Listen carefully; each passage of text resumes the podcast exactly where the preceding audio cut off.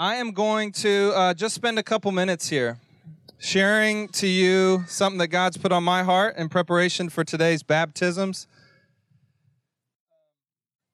It is quite a joy, as we'll see, to get to be a part of this for the four individuals who are professing their faith today. And as Ryan said, if at any point in the next half an hour or so you feel like God is tugging on your heart, stirring something in you, and you too decide that you'd like to give your life today to follow Jesus, uh, you can do that. Ryan will be over here on the side, and he'd love to talk with you and pray with you about what that would look like if uh, the Lord stirs in your heart today. Okay? So, welcome, welcome, welcome. Um, I'd also just like to say this to start. Today marks the one year anniversary of Pastor Ryan and his wife Christy and their two girls, Lucy and Penny, who gave up everything. Yeah, give them a round. They gave up everything. Here they go. This is the parade, it's all planned. They gave up great jobs, a great living situation, friends, and family uh, in Denver to come out here and join our mission that was one year ago. And so we're so blessed, so thankful for them. And so I just wanted to, to stop and and say thank you to Ryan and Christy and the girls uh, for everything that they mean to our community. We love you guys. Where's Ryan? Ryan, we love you. Christy, we love you. So give them uh, a hug when you see them. They are a picture of sacrificing for the mission of God, and and uh, we want to to mimic their lives in so many ways. So we love them. We thank them. In just a few minutes here, like I said, four brave individuals uh, will publicly declare something before you. They are going to witness something before you. So we get to be witnesses of their witnessing that the Lord Jesus Christ has done something in their life. So, what are we witnessing to? I'd like to try to explain that very quickly. If you've got a Bible, you can turn with me to the letter known as First Peter. If you don't have your Bible, we've got these in your handout. You can pull these out. It's got the passage there for you. But we are going to be First Peter chapter 1 and we're going to try to to look at what it is that these four individuals will be proclaiming publicly today. All right? So if you uh, have your sheet or your Bible open, you can read with me. It says this. Blessed be the God and Father of our Lord Jesus Christ. According to his great mercy, he has caused us to be born again to a living hope through the resurrection of Jesus Christ from the dead, to an inheritance that is imperishable, undefiled, and unfading, kept in heaven for you, who by God's power are being guarded through faith for a salvation ready to be revealed in the last time. In this you rejoice, though now for a little while, if necessary, you have been grieved by various trials, so that the tested genuineness of your faith, more precious than gold that perishes, though it tested by fire, may be found to result in praise and glory and honor at the revelation of Jesus Christ. Though you have not seen him, you love him. Though you do not now see him, you believe in him and rejoice with joy that it that that is inexpressible and filled with glory, obtaining the outcome of your faith, the salvation of your souls. This is the word of God. So I want to take a moment and unpack for you this great proclamation that the apostle Peter made to followers of Jesus Christ living throughout the Roman Empire who were themselves facing trial and tribulation. What is it that he is proclaiming to us here? Verse 4, or sorry, verse 3 and 4 say this. I'm going to read it one more time. According to his, that's God's great mercy, he has caused us to be born again to a living hope through the resurrection of Jesus Christ from the dead to an inheritance that is imperishable, undefiled, and unfading, kept in heaven for you. For the four of you that are being baptized today, that is the promise of God to you. That is the promise of God to you. Now, what does it mean that God, in His great mercy, has done this? What does mercy mean? Well, mercy means this it means not getting what you deserve. Okay? I deserve to get something, and God chooses not to give me that. And that thing is a negative thing. That thing is death. Because of our intentional decisions to go our own way, to rebel against our Maker, what we deserve is not life, but it's death. Without Jesus Christ, we have no hope beyond this slow march towards our own end. That's what we deserve. And God, in His mercy, sent us another way. That way is life in union with God through a relational faith through the person of Jesus Christ, the Savior that God sent. Jesus, who died for our sins, which we just celebrated. Jesus, who rose from the penalty of sin, which is death. When we are relationally connected to Jesus, then we do not get what we deserve, but we get something else. So, what Peter is reminding us is that when we connect ourselves to Jesus, we get everything that was due to Jesus. And Peter calls this being born again. First Peter 3 says, He caused us to be born again. The old self, that which we knew before knowing Jesus, that part of us, that dies. and we are born to a new life. That is the promise. And that's actually the promise that we reenact through baptism. It's like a drama on full display. So this is like a play. Very nice amphitheater that we have here. And we will reenact this drama of rebirth. And when we do, what you'll hear, I just want you to know this because you might not be able to hear it when we're down here at the water. What we'll say, and we'll be quoting from Romans chapter 6, we'll say this as we lower them into the water. What we'll say is, buried with Christ in baptism and this is what that means. This is act one of the drama. It means that that old self is now dead and gone. Meaning what goes under the water will never again come up out of the water.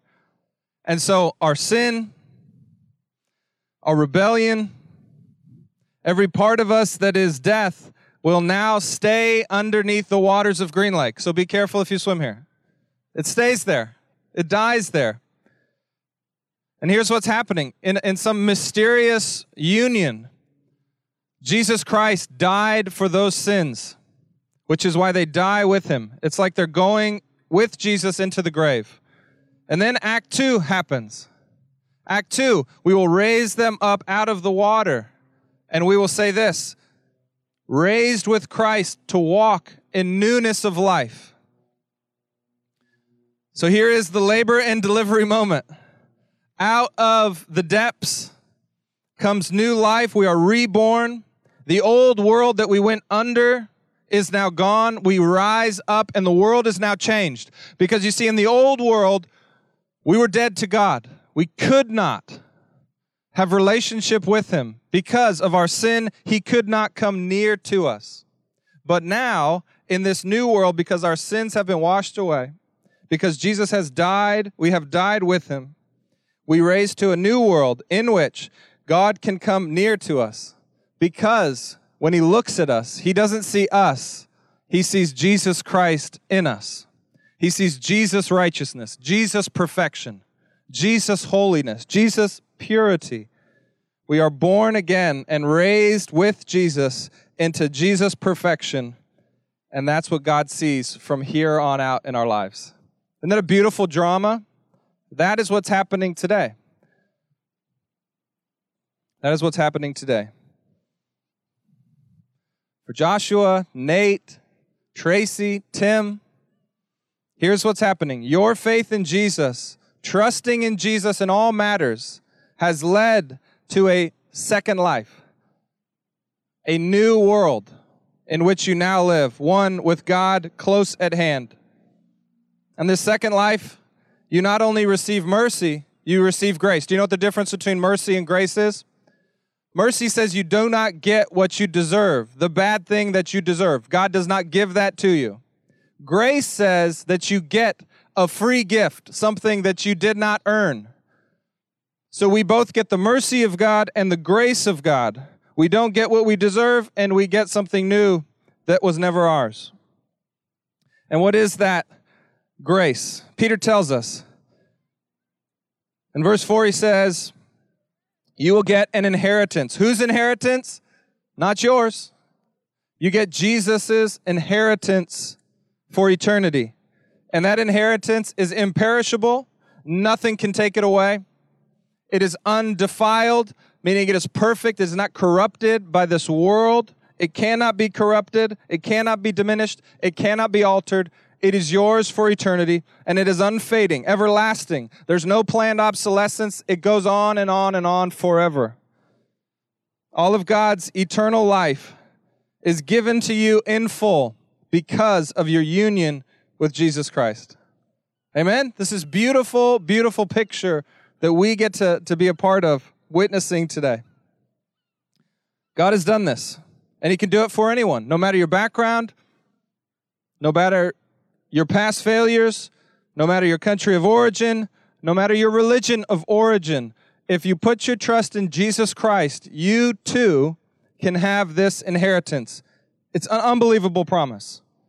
And by faith, we can comprehend its reality. This could be you. This could be each and every one of us. Verse 8, jump forward with me, says this. Says this. Though you have not seen him, that's Jesus, you love him. I always like to talk about baptism as a wedding. There's a couple times in your life where you come before the congregation and it's just you, a minister of the gospel, and you make some vows. It's at your wedding, if you have a wedding, and it's at your baptism. So I like to think of it as a wedding. It's a declaration event, and the declaration is that I love Jesus. That's the declaration. And I want to love Jesus, and I will love Jesus for the rest of my life. And I want everybody to know it. That's what's happening at this declaration event. Now, obviously, this love that we're talking about, this is not a romantic love. But the greatest loves of the world are not romantic loves. Let me say that again. The greatest loves of this world are not romantic loves. The kind of love that we have for Jesus is so much better. Now, I hope you have the same kind of love in your marriages as well. The love goes like this The love says that I'm going to give up everything else and have Jesus alone. Every other way to try to get to God, every other way to seek purity and hold, I'm giving it up. I'm choosing Jesus alone. I once heard baptism described like this, and marriage can be described the same way. It's like burning the boats. Do you know what burning the boats is? You know where that phrase comes from?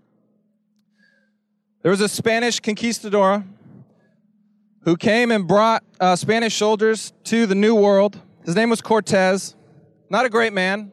We're not saying that he's anything like Jesus. We're just saying this is where the phrase comes from and there was a mass mutiny on his hand. All of his soldiers wanted to go back to Spain. They didn't like it in the New World. And so, what Cortez did in the middle of the night, he went and he burned and sunk all of his boats so that nobody could go back.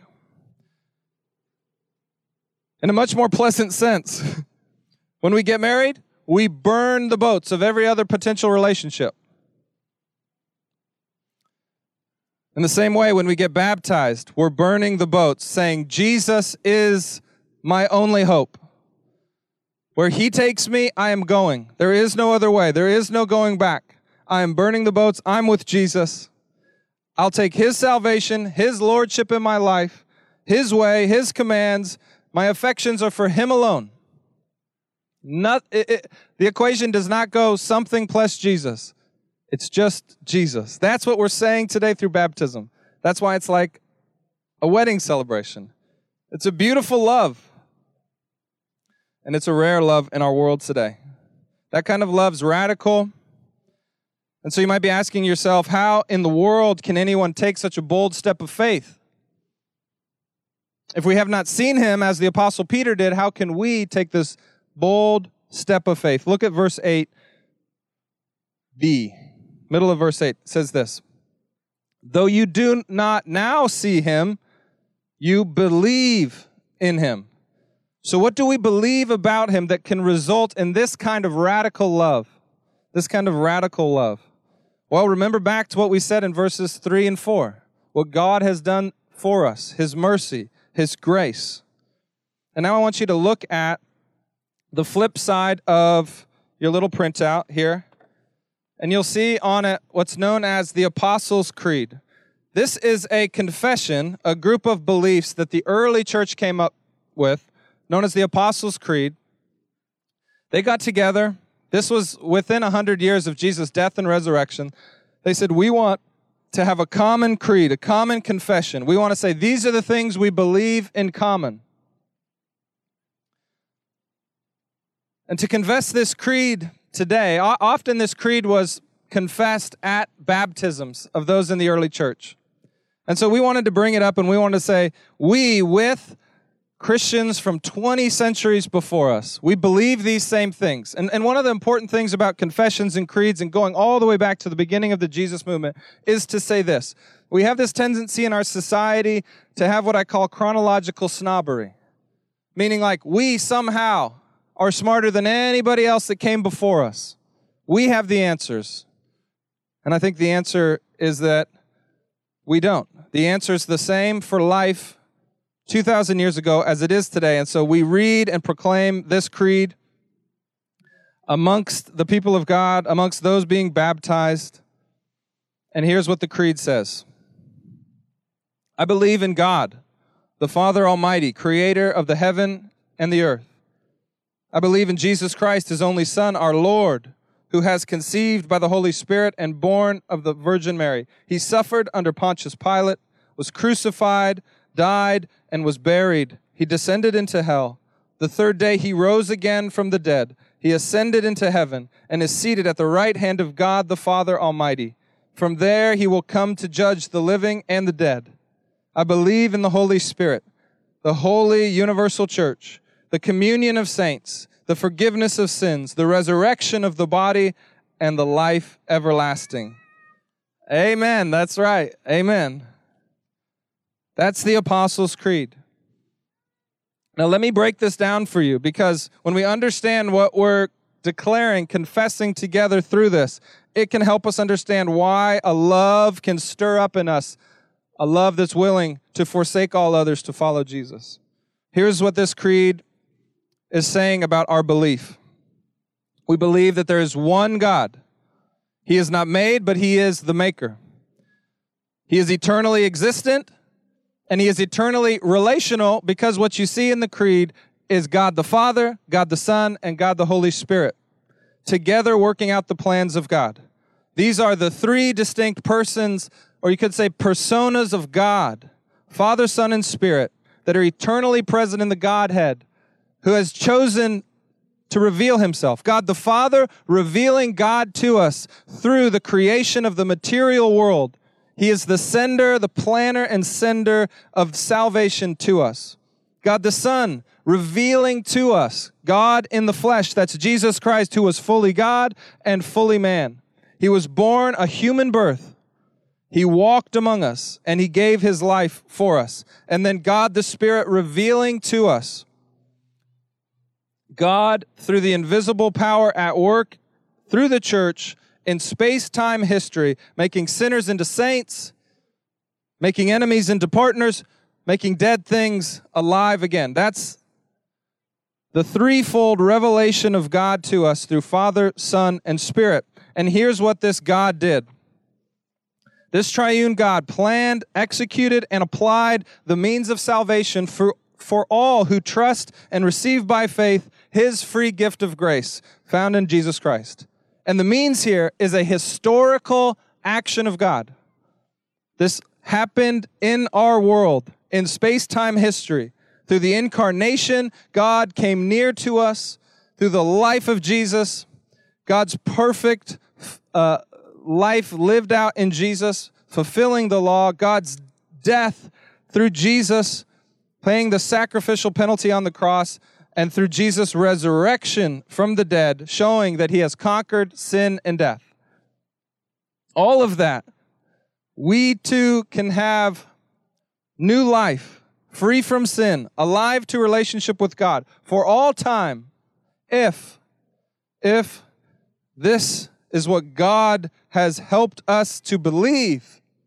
If this is true, then the only natural outpouring of that belief is a love that's so deep that moves us to tears, that breaks our knees that they might fall at the foot of the cross and cry out in love to God. And when we do that, like the four who will be baptized today, when we believe that this is what God has done, and that turns into a love because we know that He's done it for us. Here's the natural outpouring. Look at verse 8. The last portion says this. The last portion of verse 8 says this. I'll just read the whole thing again. Though you have not seen him, you love him. Though you do not know him, you believe in him. And here it is. And rejoice with, in, uh, with joy that is inexpressible and filled with glory, obtaining the outcome of your faith, the salvation of your soul. So when we believe, when we love God, it leads to a joy that is inexpressible, meaning words cannot even show. Have you met anybody that's been so full of joy that their face just glows? That's what he's talking about here. That when we understand that God has done this for us, that Jesus has died for us, the love that swells up in us creates a glory in us Literally, we're shining, we're beaming with the joy of Christ. And that joy I'd like to bring up to, to uh, the front here today to be explained to you in the words of them themselves. So, can I invite Joshua up, Nate up, Tim up, and Tracie up here in front with me? And they are going to tell you about the joy that God has put into their heart through a belief and a love in the gospel of Jesus Christ. All right, friends, this is great. We'll have you guys uh, all stand to my left here, okay? So I've asked them to. How are, how are we, by the way? Are we good? I can tell you guys for a fact, because I've met with each of these individuals personally, they have that joy that I'm talking about. That beaming with Christ when we talk about the gospel and what Jesus has done for them. So I'm excited for them to get to share in their own words Though that joy is inexpressible to a point, they were trying to express it the best they can why they've decided to be baptized today, what God has done in their life. So we're going to start here with my brother Nate, okay? Sorry, Joshua. it's all good. We live together. All right, guys. Um, I'm just going to give a little bit of background to set up my favorite parable in the New Testament, and I'll kind of go from there. Um, so I grew up overseas in a loving Christian home. My parents are um, yeah, they're on fire for Christ, and they're perfect examples of what it means to live like, or try to live as best as you can like Jesus. Um, but as, once I was a teenager, around 14 or 15, for a good five, six years, I kind of decided to just veer off into the world and do my own thing. Um, yeah, and I've experienced a lot more than uh, many people my age have as far as, um, I guess, worldly desires and pleasures. So I've seen a lot. Um, and through it all, I know that um, as gratifying as it is, maybe in that instant moment, that it's certainly not um, it's not great in the long haul. Um, and so this kind of sets up my favorite parable. I've heard this a thousand times growing up. I've read little books with pictures and all sorts of things, but the prodigal son never really made any sense to me or never made an impact on me until about three or four months ago. I was just uh, doing some chores, listening to uh, Keith Green. Uh, he has a song called "The Prodigal Son Suite," um, and as as the song was going through, I was like, "Wow, you know, like this is intense. Like, what is this? And like, this guy's awful, you know. And he, uh, in the end, when he got, I found, I realized it was the prodigal son and the grace that comes with um, just wanting to come back to God. It really hit me, and I was started to tear up. Um, Cause yeah, I mean, for uh, for a good four or five months um, since I've been going to Sedaris now, I've really started um, getting back in the swing of I mean, I was always raised right, and I've always had good morals, and I've always been a pretty positive person. But I've just had my uh, faith in the wrong place. I made a lot of worldly idols out of things. Um, So yeah, um, one time I, when I just transferred to SPU this last quarter, um, Had a Bible class and I was always so appalled at why Moses wasn't let into the promised land. This man was one of God's greatest prophets. He led them out of Israel, uh, Egypt, and just for striking a rock instead of listening to God's exact commands, he was um, banned from ever entering the promised land that he worked so hard to reach. And um, I was so appalled by that, but I think in retrospect, the reason I was so taken aback by that is I was so worried for my own life. I was like, I've grown up, grown up in all this church stuff, and I knew what was good and what was right, but I had ran away so far and so hard that I was like, Moses is the best man. He just struck a rock and he's not going into heaven or the promised land. I was like, what's that going to do for me? So I think that really got me thinking about life and like, you know, I need to make a difference in this world. I can't just, you know, have, say I I have an occupation for a living and be happy with that. There's got to be a greater purpose to life. So um, yeah, over the last few months since attending Sedaris, um, making friends here and uh, through Alpha, um, yeah, I've really be- begun to be a more positive impact um, at my work, at my internship, in my home. Um, a couple of the people that live with me, they've really seen a big change and got one of them to come to Alpha with me just because they knew there was something different about Nate and I. Um, so yeah, I've just but the best way to see God working in your life is to look back at it. Um, so now that I've had five or six months of being back in the swing of church and all this sort of stuff, I've kind of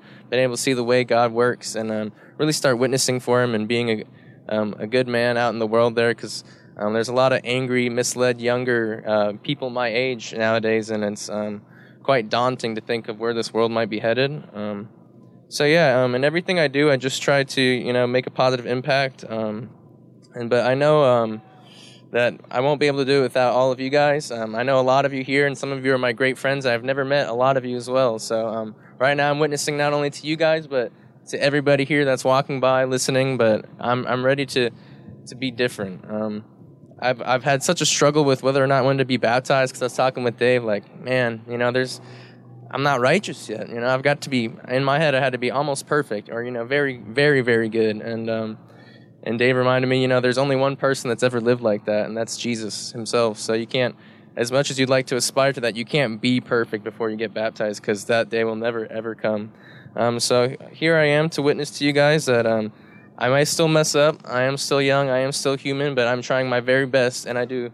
I do try very, very hard to bring glory to God in everything I do, whether that's from the minute I wake up saying saying some thanks to Him and just thanking Him for the life I have, or helping random strangers on my way to work, on my runs every day. I've helped people move boxes into their house randomly. Like, oh, do you live here? I'm like, nah, you just needed help. You're really struggling, you know. So it's just trying to make this world a better place, little by little. Um, and I think that brings a lot of glory to God because there's people that are just so wrapped up in their own lives, and life does get very busy. I'm working seven days a week. I've got school. I've got studies, but you know, you still always have time and energy to give something back to your community and the people around you. So I'm, I'm here to witness that. That's what my intent is: is to be a joy to be around and to bring joy into other people's lives. Because without um, help from each other, this life um, it, you're never going to make it through. God intended for us to help each other um, when He made another human out of Adam. So um, we have to help each other, and I'm here asking for your help, and I'll try helping you guys as well. But um, I want to weep together, uh, rejoice together, and most of all, I want to uh, get closer as a community and help bring uh, God to Seattle. So, yeah, yeah. man, yeah.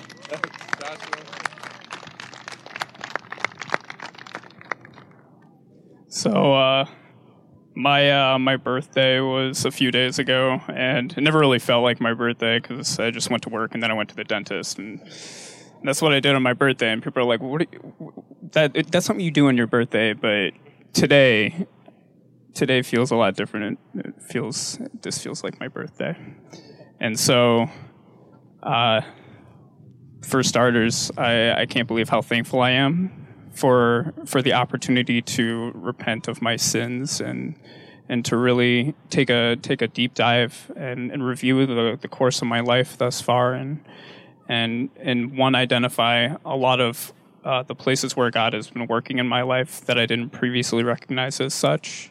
And then also two the opportunities that God has set out before me to to make a difference in other people's lives. And for that I'm eternally grateful. So um, a little bit about me and my background. Um, from Colorado originally. There's a lot of Colorado people around here.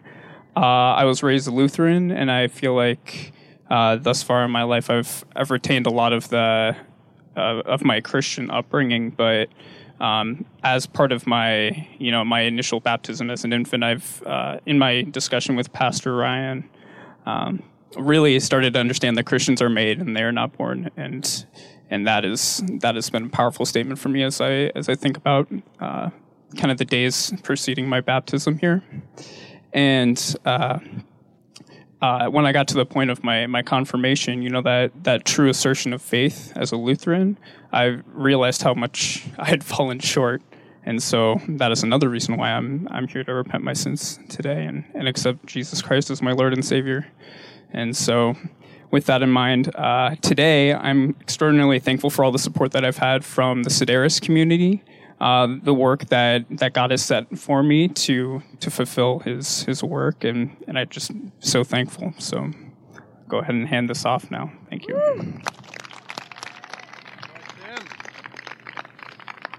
All right. Just want to say thank you so much uh, to my family and to my friends for, for making it out here, and uh, especially to Sedaris Church. Um, being a part of the fellowship group at Sedaris has been probably one of the, the best things uh, in my life in the last four or five months. Um, just seeing the the example set by the men and women uh, in our group has just been amazing and uh, just really inspiring. And yeah, I'm here to get baptized today because uh, I want to fully commit to leading a, a righteous life. And I know that's going to be tough like Josh, uh, I've tasted the fruits of this world, and I'm here to tell you that God's fruits are the sweetest. Um, and uh, something I really like to do, uh, whether it's in the morning or middle of the day or at night, is uh, just open up a little Bible app, and they've got this verse of the day in there. Um, and I really like the one that they had uh, today you can tell that it's they're all handpicked. They're not just random verses. You are a chosen people, a royal priesthood, a holy nation, God's special possession, that you may declare the praises of him who called you out of darkness into his wonderful light. And uh, I hope that you all get to experience this. Um, really, the the light of of leading a good spiritual life is unlike anything that you can experience in this world. So I hope that you all get to experience that.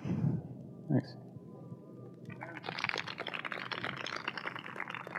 That was beautiful, guys. I really feel the spirit here today. Uh, I didn't plan anything necessarily. I thought, well, I'll just let God speak through me today. So I have no idea what I'm about to say. I know I wanted to read something out of Romans 6.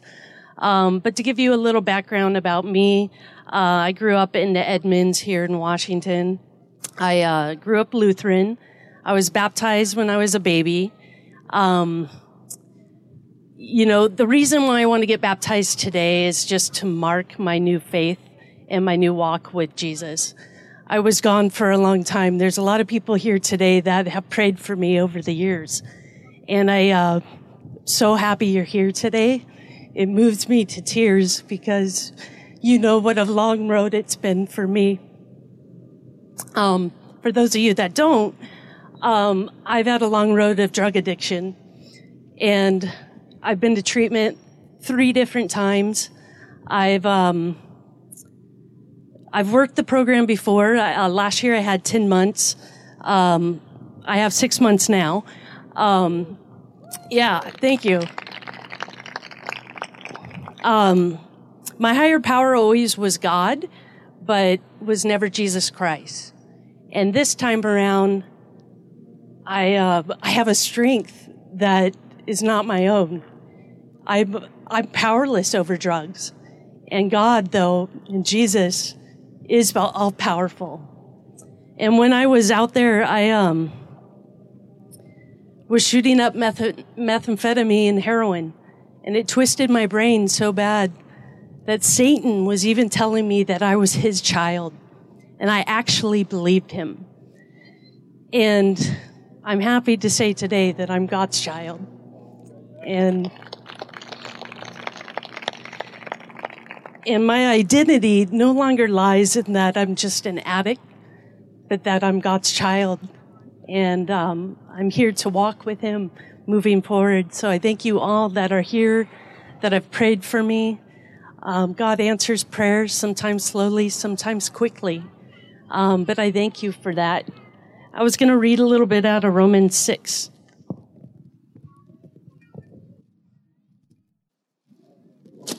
Course, the wind is going. By the way, my twin sister, thank you, thank you. My twin sister is supposed to be here today, and she's suffering from a migraine. So if you would uh, pray for her, she's really disappointed that she couldn't be here today.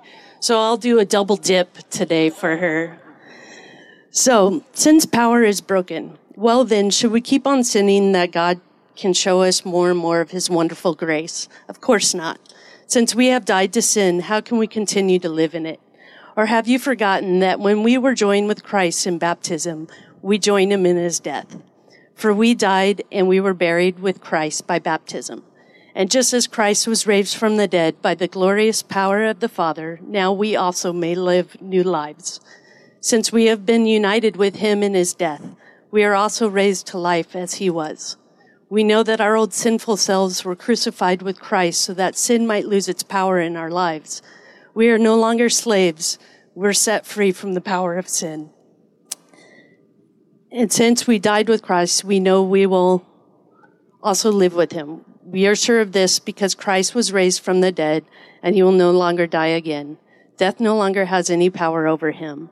When he died, he died once to break the power of sin. But now that he lives, he lives for the glory of God. So you also should consider yourselves to be dead to the power of sin and alive to God through Christ Jesus.